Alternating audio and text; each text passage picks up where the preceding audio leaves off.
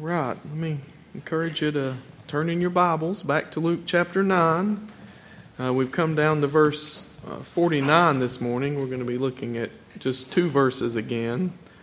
And if you'll remember, we looked at the first part of this now two weeks ago, and we'll read over it again so you can be reminded. But remember, it was that event where the 12, presumably, they'd been arguing on the way uh, through Galilee about which of them was the greatest. And remember, Jesus, in response, he, he takes that child and he, and he places him by his side in the midst of them, and he tells them essentially, this is what greatness in the kingdom of God looks like. Right? Like, if you want to become great, then you need to assume the posture of this child. You need to humble yourself and become uh, dependent, trusting, lowly like this child. Um, and that's as far as I can tell, Luke makes it clear where Mark does not, but as far as I can tell, what we're going to be looking at today in verses 49 and 50 is simply the follow up uh, to that conversation. So we're going to we're going to jump on in here, uh, and we're going to actually begin reading in verse 46, as I said, to be reminded of that context. Uh, I think they're inseparable. Uh, all right, so Luke chapter 9, verse 46. As always, I remind you, this is the Word of God. The author of Hebrews tells us that it is a living word, an active word, um, but also a word that's able to discern even the thoughts and intentions of our hearts. See that? It pierces the soul. Let's read it together. Verse 46 An argument arose among them as to which of them was the greatest. But Jesus, knowing the reasoning of their hearts, took a child and put him by his side, and said to them, Whoever receives this child in my name receives me, and whoever receives me receives him who sent me. For he who is least among you all is the one who is great. John answered, Master, we saw someone casting out demons in your name and we tried to stop him because he does not follow with us. But Jesus said to him, Do not stop him, for the one who is not against you is for you. Right, let's pray together.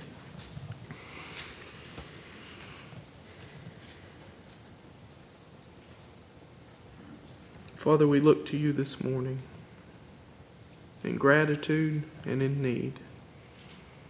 We're grateful uh, for the holy uh, uh, revelation of yourself that we've just read. We praise you for your grace and and uh, making it known to us. We confess our need of you, our need of the enlightenment and illumination of your Spirit, in order that we may truly understand and truly receive it. So, again, as always, at this hour, we look to you and we ask for that help. Oh Lord, open our minds and our hearts. We pray in Jesus' name. Amen. All right, look back with me at uh, verse 49, and I want you to notice the way it begins.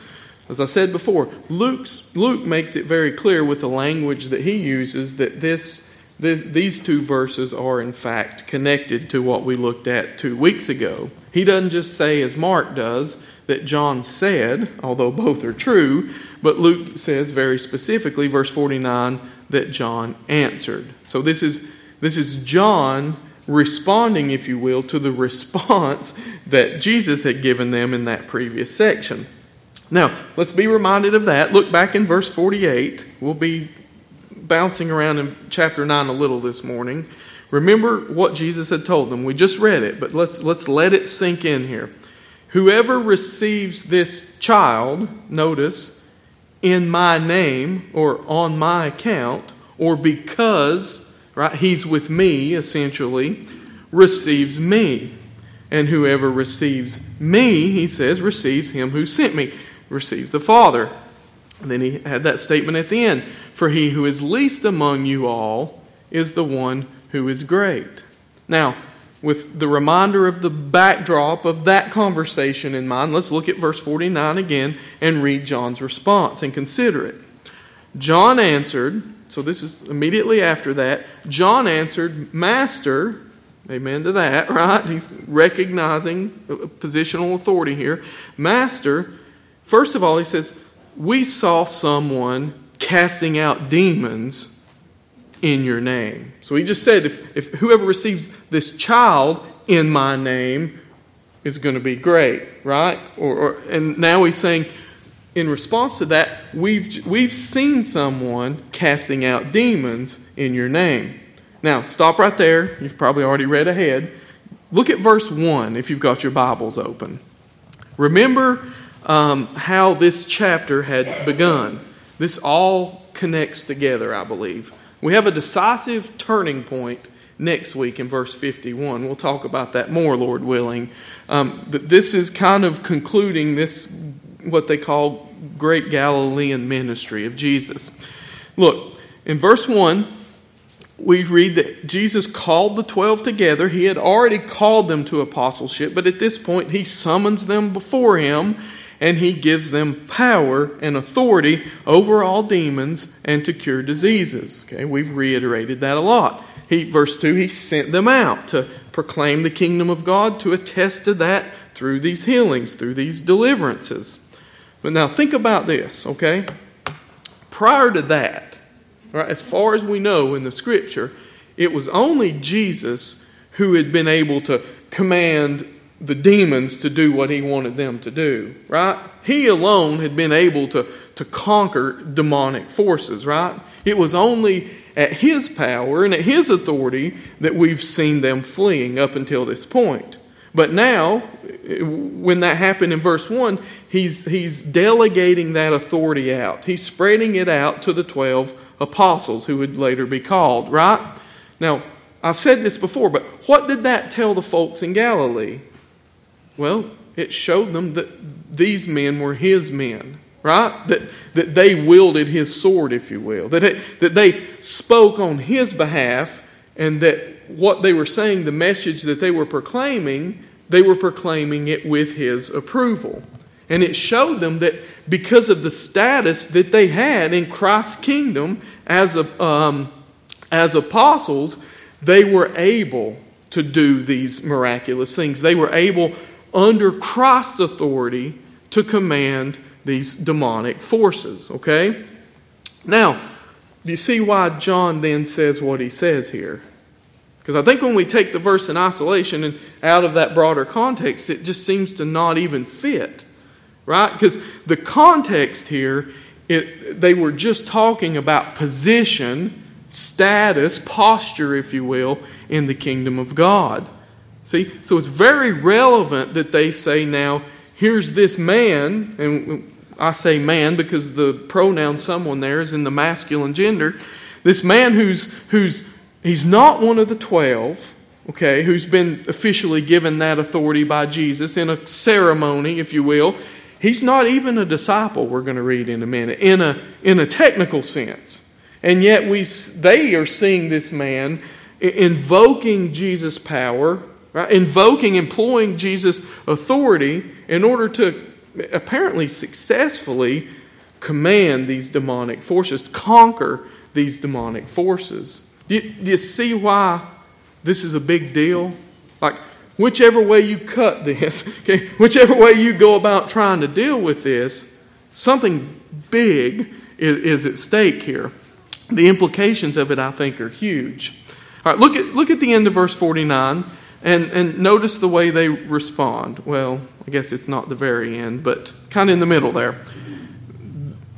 You'd think they'd be happy. They're not, right? And I don't think we would have been either, especially not here. Okay? But Christ's authority is expanding here, but, but they, they don't like it. You can see how they respond. Master, we saw someone casting out demons in your name. we tried to stop him. Right? Not to call him into the fold. We tried to simply prevent him. Now, why? It, it, it's delivering people from demonic oppression a bad thing? No, it's a good thing, right? Like to, to conquer those foes. Well, they said simply, they gave the, re- gave the reason, we tried to stop him because he does not follow with us. Now, Let's not be too critical. There, it's possible that, that John's statement here and, and the apostles' actions here are sincere but just misguided. Okay? Let me give you, I, don't, I don't think the context lends itself to that, um, but, but it's possible. Let me give you an example that Philip Ryken points out that will at least help us to see where they were coming from. He says John's argument did have a certain logic to it. Here's the logic.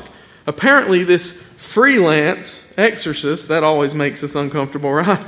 Was not following Jesus in the way of discipleship. Surely, there was something wrong with someone working in the name of Christ but not following him in the biblical way. Right? We would say that today, right? Okay.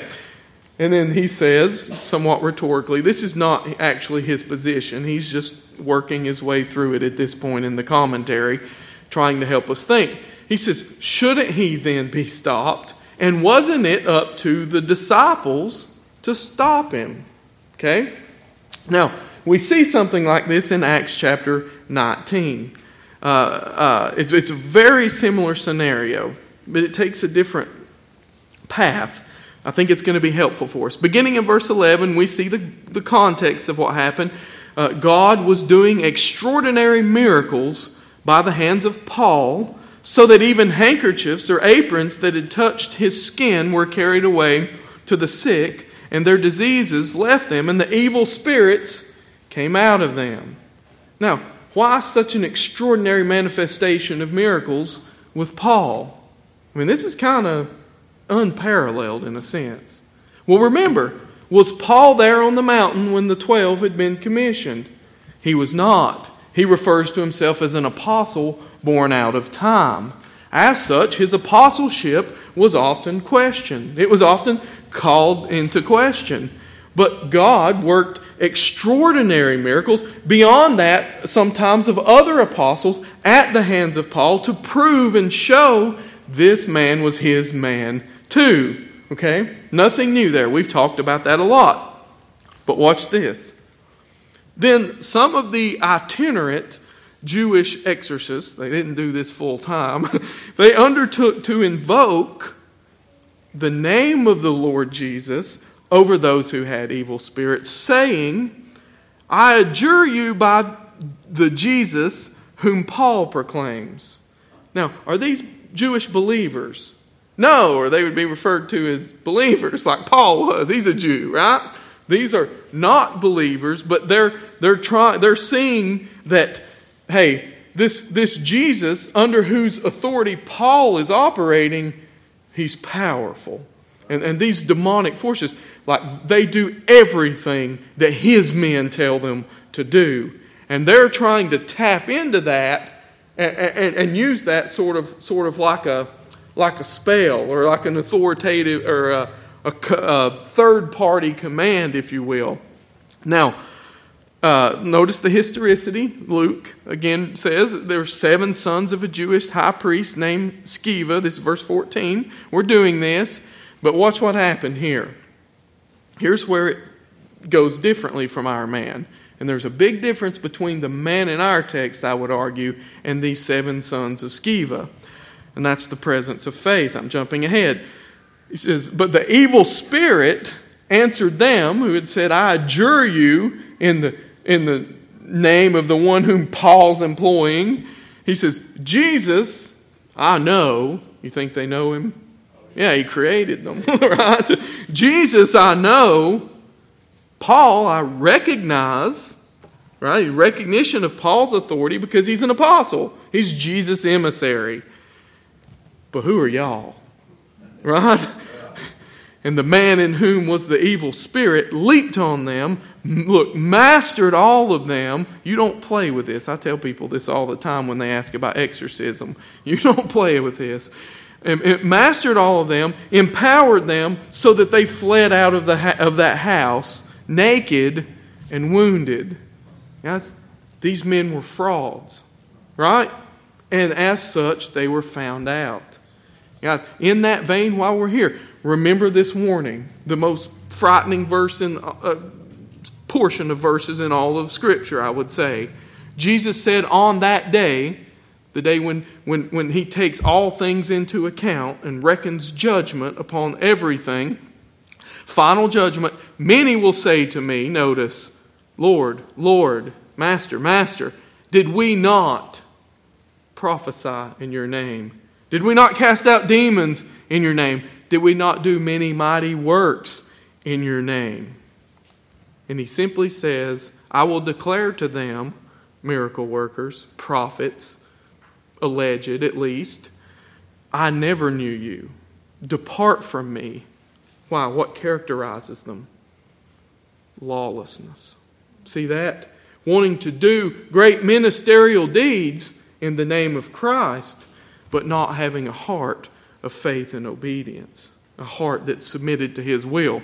Any event, Here's the thing about our text. Here's I just wanted to throw remind us of that in that context because lying signs and wonders are very real, um, and they can be today. Um, think about this in the distinction with our text.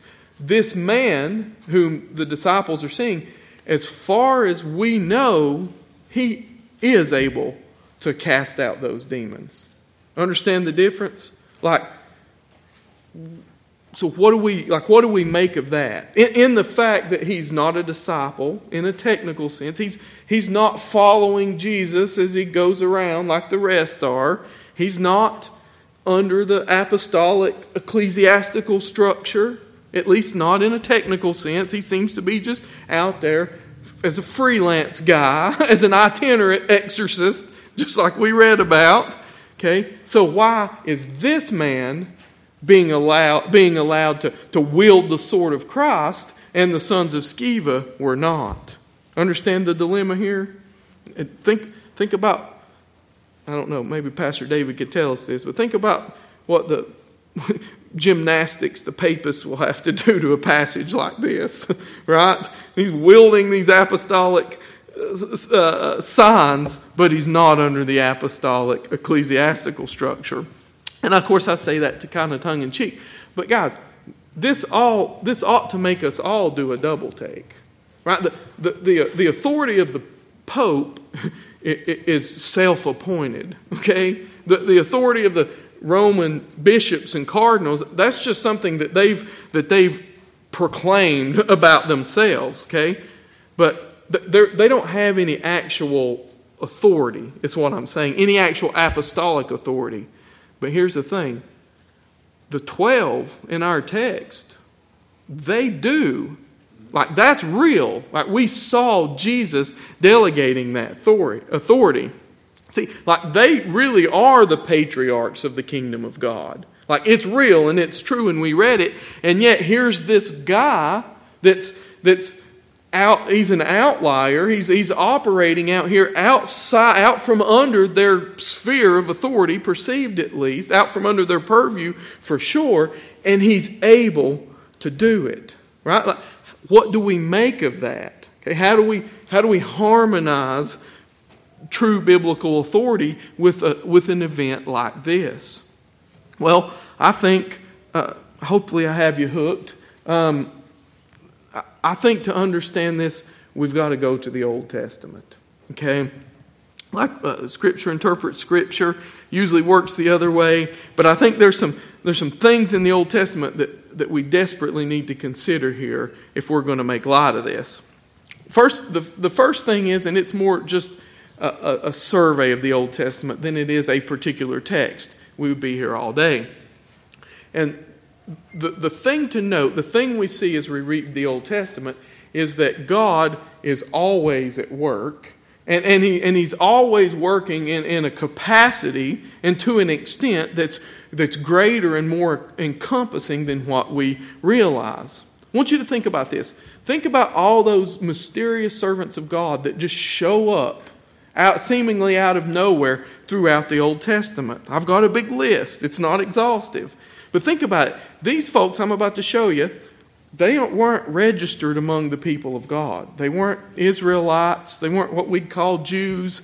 And guys, there's dozens of them. Think about it. Think about this. Think about Melchizedek. Okay? Where did he come from? He just shows up when Abraham's coming from the slaughter of the kings, and he's just the priest of God in Salem. Right? Now you say, well, he came from heaven. He's Jesus. Well, probably. But either way, like, there's no, like, lineage. There, I mean, there's no. All, we're following the story of Abraham, and then all of a sudden, Abraham is in this land, and there's this functioning priest of God, who's also a king, by the way, of future Jerusalem. Think about that. Just shows up out of nowhere. Think of a less potentially divine example Jethro, Moses' father in law. That's where did he come from? He's called the priest of God at Midian. It's pagan land, pagan people, if you will, ethnically, in the time. Moses is on the lam from Egypt and he goes out and he just so happens to find the daughters of a Midianite who's called a priest of God. Do you see that? Where did that come from? you see, God's work is always greater than what we realize. Think about Balaam. I can't spend this long on every one of them. Uh, you say, well, he's a mixed bag, and he definitely is.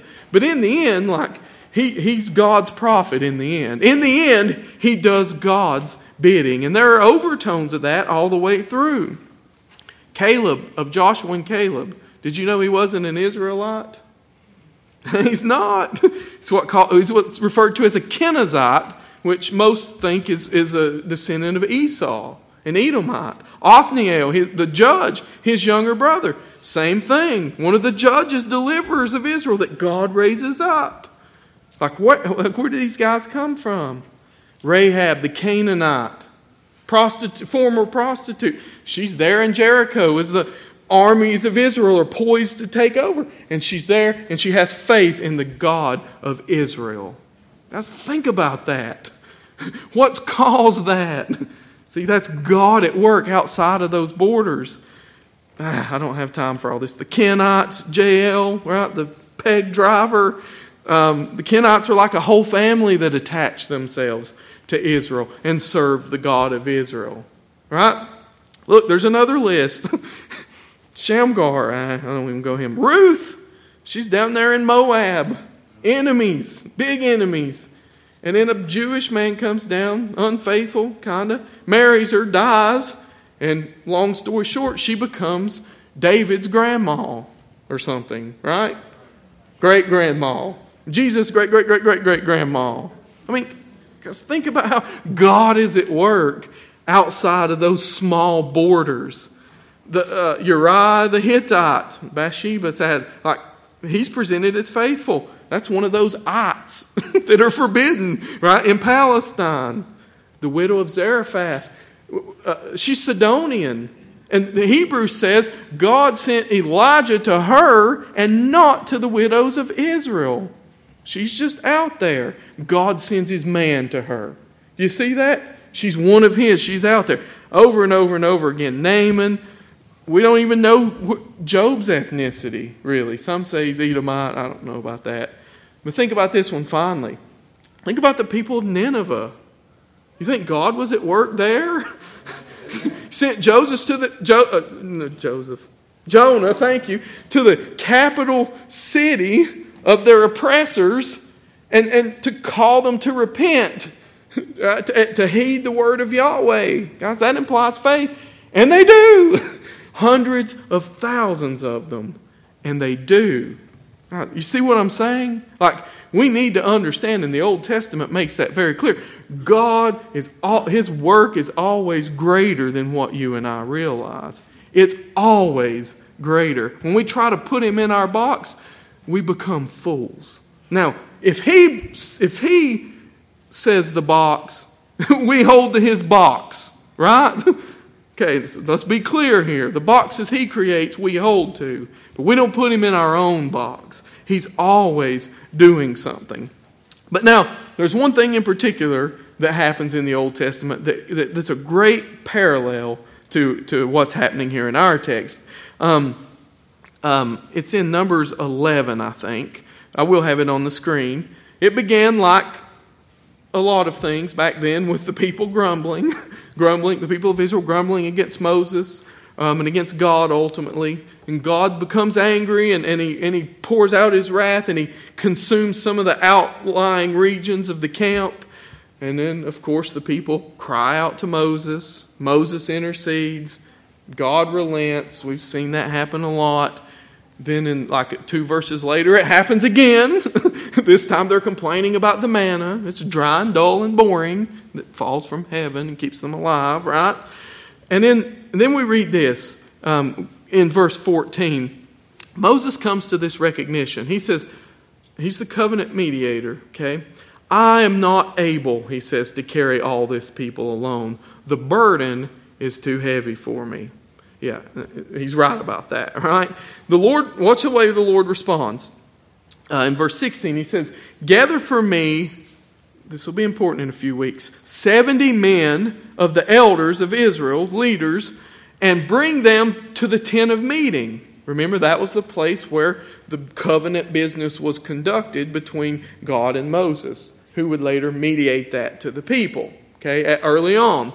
Bring them with you to the tent of meeting and watch the language. Let them take their stand there with you.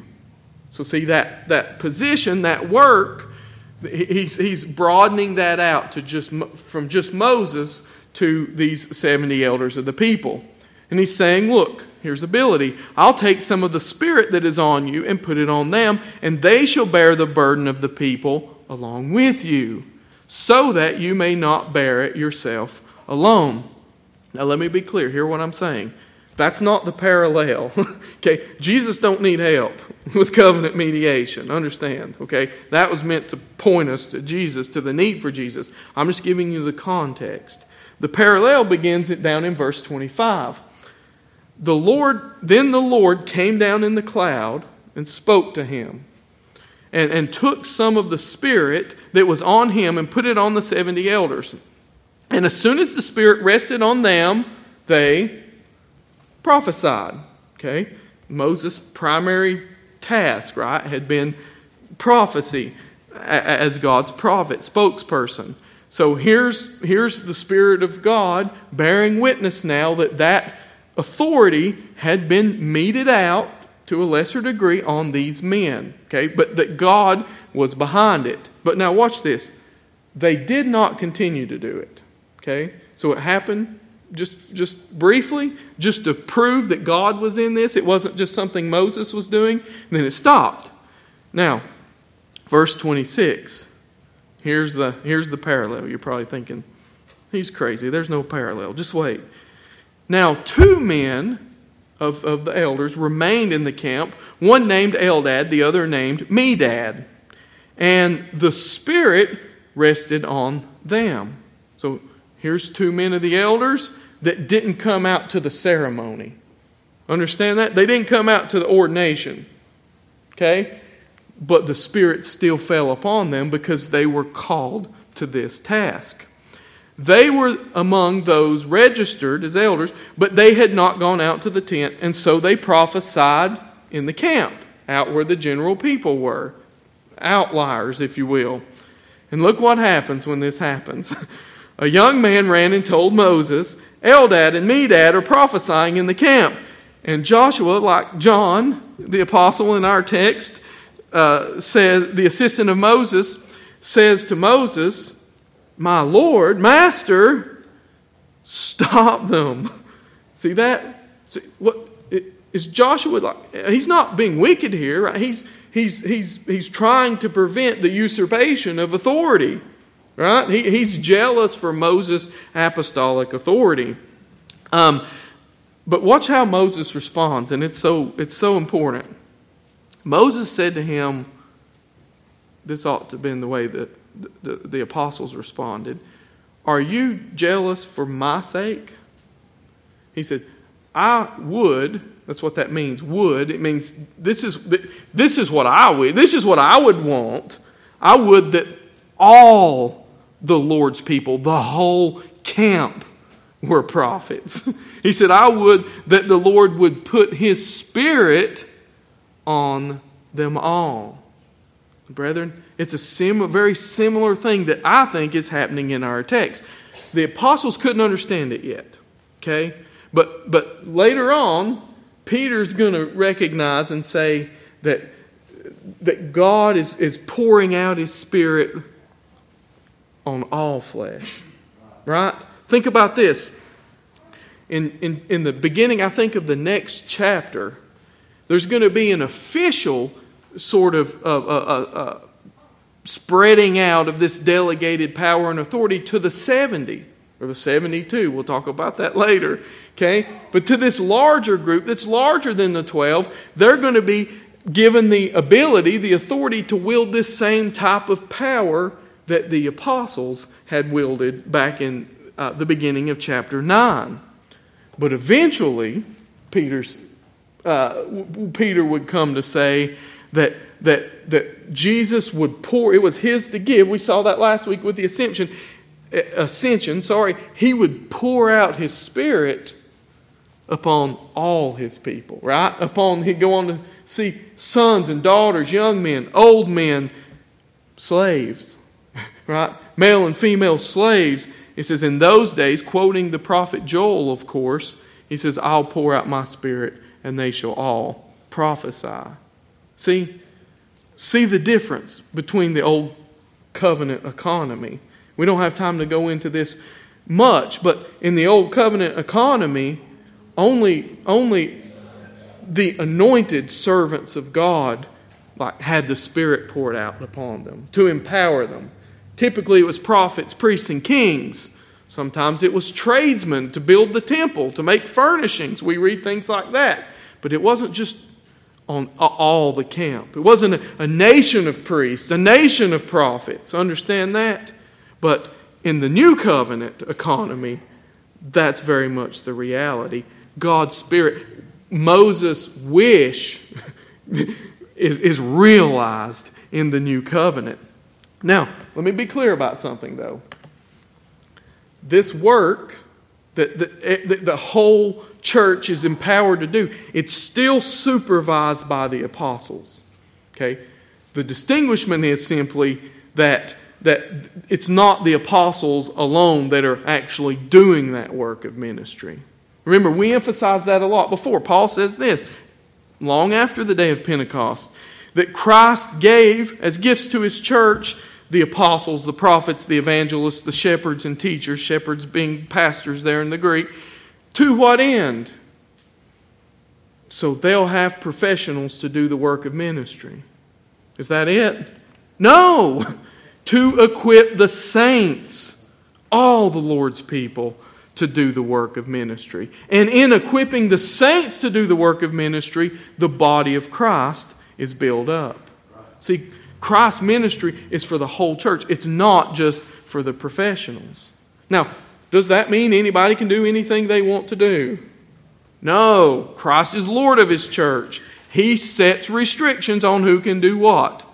We don't set those aside. Again, when He draws the box, we acknowledge the box. okay? We just don't draw boxes that He doesn't draw.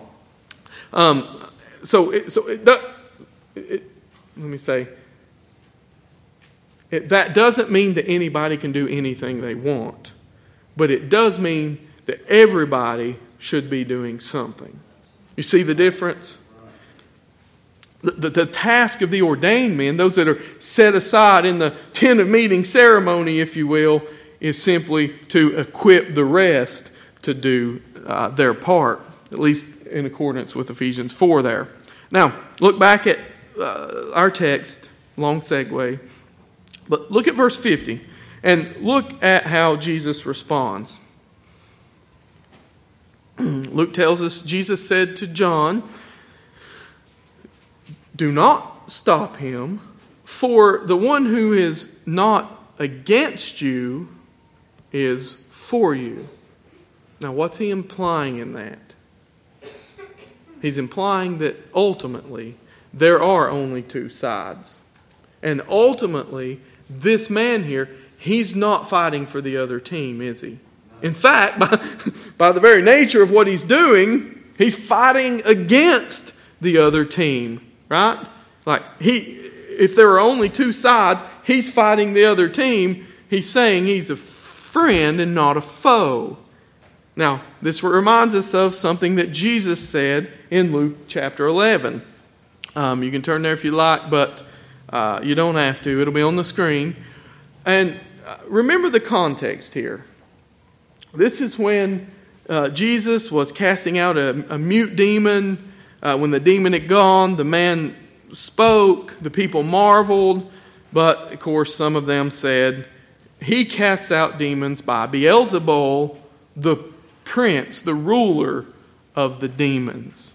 So Jesus has, has, has, made the demonic forces flee yet again. And they say he can only do this because he's on their side. He can only do this because he's got a contractual arrangement with Beelzebul, the, the ruler, the prince of the demons. They're saying he's playing for the same team ultimately. Okay, he's made some kind of agreement. Of course, Jesus says, uh, or verse 17 says uh, that Jesus, knowing their thoughts, said to them, Look, every kingdom, every army, every team divided against itself is laid waste. What happens in, in the scenario of a civil war?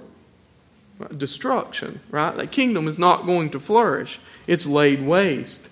Uh, uh he says, even a divided household is going to crumble. He says, if Satan also is divided against himself, how will his kingdom stand? He's showing them the logical fallacy of what they're saying. Okay? How can it be, right? Like if I'm, if I'm, it, Satan's not going to yoke up with me, that's going to destroy his kingdom. I'm not in league with him, or, it would or these demons wouldn't be being conquered.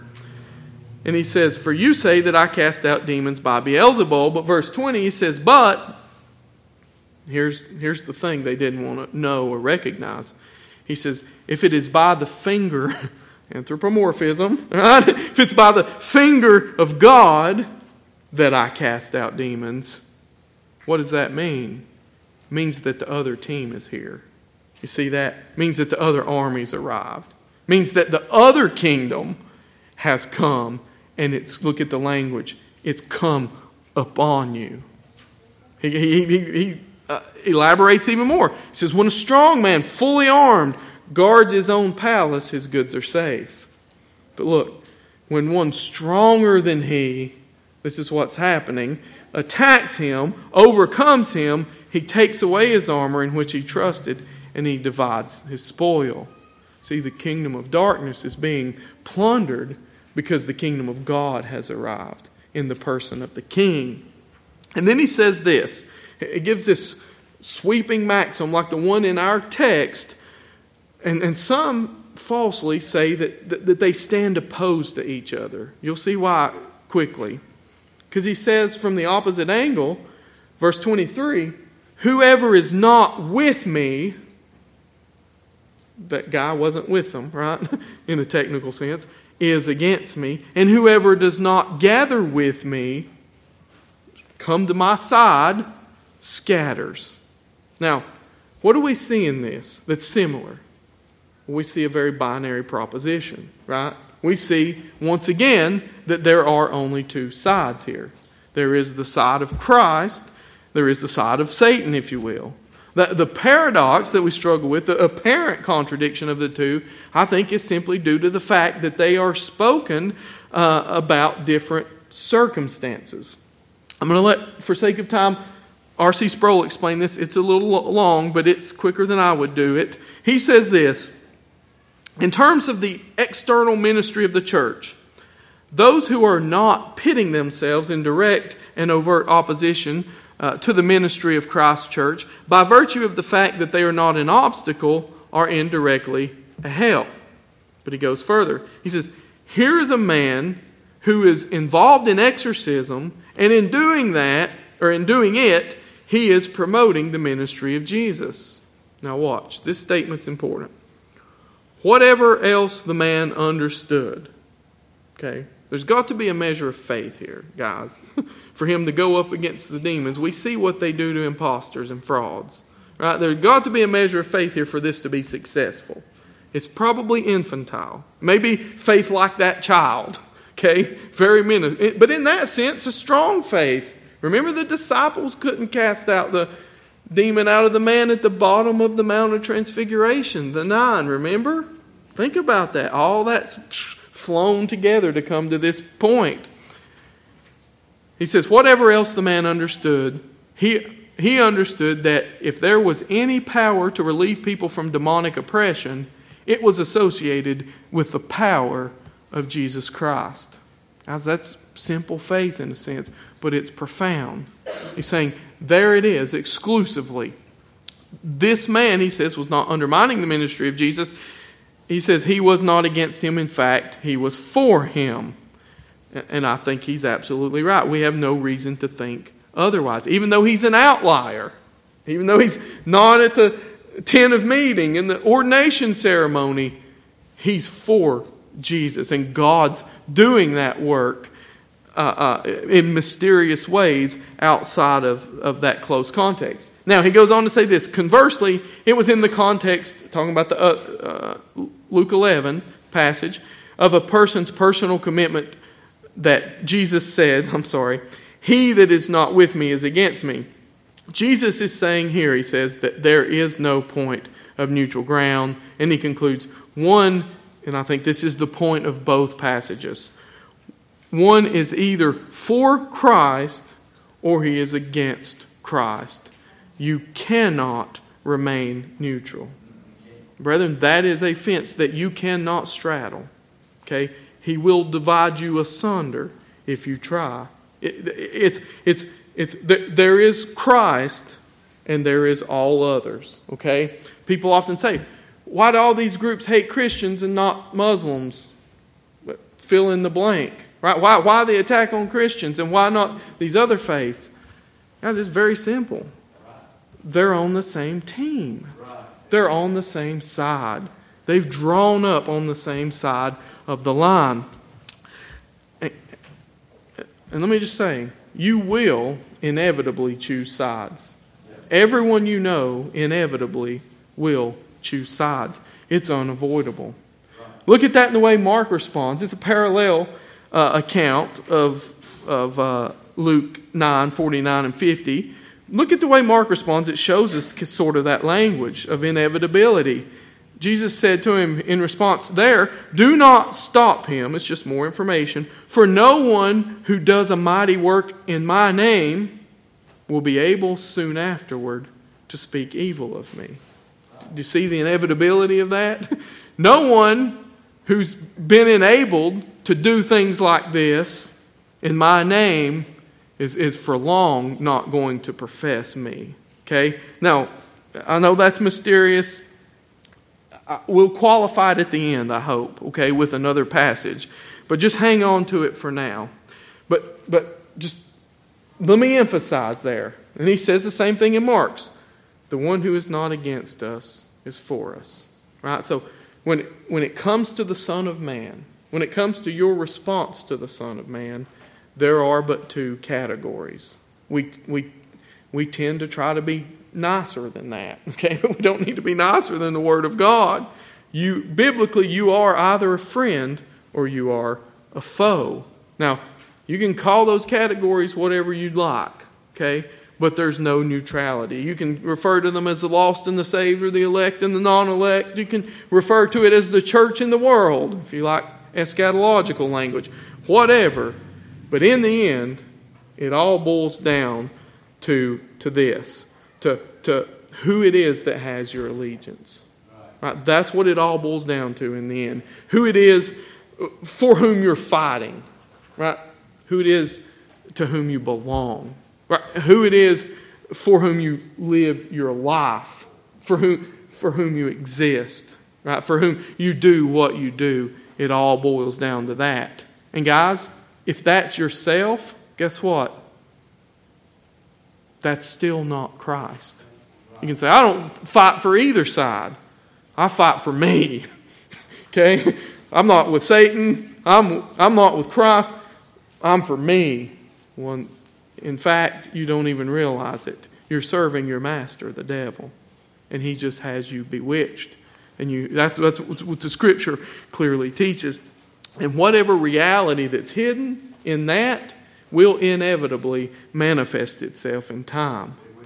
Now, I want to make a couple of applications, um, and it, hopefully, here we will resolve that mystery that I pointed out a minute ago. The first comes from 1 Corinthians chapter 12. Um, and beginning in verse 3, we read this Therefore, I want you to understand that no one, Paul says, speaking in the Spirit of God or by the Spirit of God, ever says Jesus is anathema, Jesus is accursed. No one can say, ability, Jesus is Lord, except in the Holy Spirit. Now, guys, that's not saying this is how you can tell whether tongues are real or not, whether people will voice the words. It's about a disposition of the heart. It's, it's not about things you can say. You can, you can get people to say Jesus is Lord and them still be servants of Satan. What's he talking about here? He's saying, No one who blasphemes and reviles Christ in his heart has the Spirit of God. Think about the Jewish context, right? That they had laid claim to the Spirit of God. And Paul says they don't have the Spirit of God if they curse Jesus in their hearts. Consequently, no one has that true faith that acknowledges Christ as kurios, true saving faith, except that it's happened by the Spirit of God. See that? What does it tell us about the man, the outlier out here, who's different? What's different about him than the sons of Sceva? The Spirit of God, the presence of faith in Christ. It's, it's probably infantile. It's probably very immature faith, probably. But in a sense, it's very strong, okay? In a sense, it exceeds that of the apostles at this point. God's doing something out there with this man, right? It's a mystery to us but it appears that God's at work. Now, look, going on, Paul says this great applications for us that are germane. He says, Now there are varieties of gifts. Everybody's not called and equipped to do the same thing, Paul's saying, if you remember the context of spiritual gifts. He says, But it's the same Spirit. Okay? He says, There are varieties of servitude, of service, but it's the same Master. It's the same Lord. Think about that. It says there are varieties of activities, but it is the same God who empower, empowers, excuse me, them all in everyone. Now, that's very relevant to what we see happening here in this text. But watch this. This is a good reminder for us all. To each is given the manifestation of the Spirit to what end? for what we read in Ephesians 4 for the common good, for the edification, the old King James says there in Ephesians 4, of the church, the upbuilding of each other. You understand? Upbuilding of the kingdom of God. Guys, it's the Lord's work. It's not about you. It's not about me. It's the Lord's work. It wasn't about John. It wasn't about the 12. It was about Jesus, right? And he was magnifying the name of Jesus. Now, the second application, and it's piercing, I think, it comes from Philippians 1, beginning in verse 15. I think it shows us how the 12 should have responded to the man and how they would have responded post Pentecost, right? Post regeneration, post infilling of the Holy Spirit. Remember, we see blunder and blunder and misstep and misstep and misunderstanding and misunderstanding and folly and folly and fear and cowardice and just from the, from the apostles until Pentecost. And then they're bold as lions. And then they understand the truth and they understand the kingdom and they understand Christ's work and they go forth and they lay down their necks for it with power. Okay? This is, this is after that, now, we see Paul. Remember Philippians? He's imprisoned. He writes this while being imprisoned for the faith. He says this. Watch it. Parallels it, I think, amazingly. We'll be done here. Some indeed preach Christ, he says, from envy and rivalry. Think about that first century church, okay? He's saying some are out preaching Christ, proclaiming Christ, not for good motivations because they envy me, essentially, or the other apostles, because they, they, they, they because um, they see me as a rival or they intend to rival me. We'll see that in a minute. He says, Others are doing it from goodwill. He says, Those who are doing it out of goodwill. Verse 16, the latter, they do it out of love. They do it out of love. They're out proclaiming Christ while I'm here in prison for Christ, knowing that I'm put here for the defense of the gospel. Okay, see the situation. He says, The former, envy and rivalry, he says, they proclaim Christ out of selfish ambition. Now, this is in the context of at least the visible church here. They are proclaiming Christ selfishly to promote themselves. Does that happen today? Yeah, like, amen, oh me, right? He says, they're not doing it sincerely, they're doing it to afflict me in my imprisonment. So here Paul's sidelined. It's like here's here's a play, here's a way for us to step up, right? He's he's sidelined, he's in prison. We can step we can advance ourselves in this thing. Okay, and I know there's debates about what the context is here, but I think at the most basic sense, it's that. Now, is that evil of them? Yeah, like without doubt, okay? Without doubt, this is iniquitous. This is evil. These men almost certainly are not servants of God. Okay? They're more like the sons of Sceva. Okay? But watch Paul's response, and you all know it. He says, What then? In other words, how should I respond to this? Guys, this is convicting. He says, Only that in every way, whether in pretense, just pretending to adore Christ, or actually adoring Christ, in truth, Christ is proclaimed. And he says, In that I rejoice. He says, Yeah, and I'll go on rejoicing. Guys, if that's our heart right there, then we'll rejoice in the successes of others. We'll rejoice in the successes of others, even if they're not a part of our denomination. Amen? Even if they're not a part of our theological tribe. Right? If that's our heart, if Christ is all and in all, we'll rejoice when they succeed. you understand that?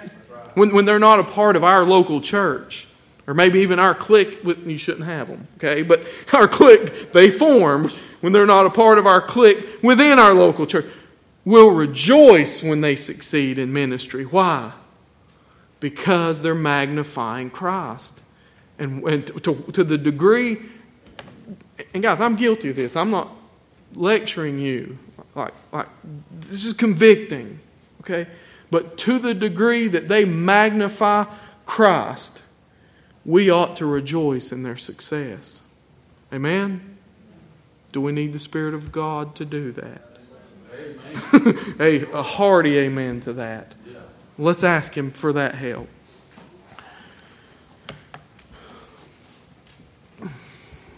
O Lord Christ, pour out your Spirit upon us anew, we pray this morning. Set our hearts upon you with the greatest affection and desire.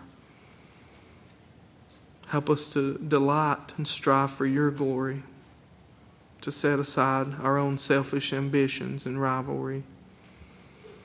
Thank you that your work is much greater than we could ever predict or comprehend.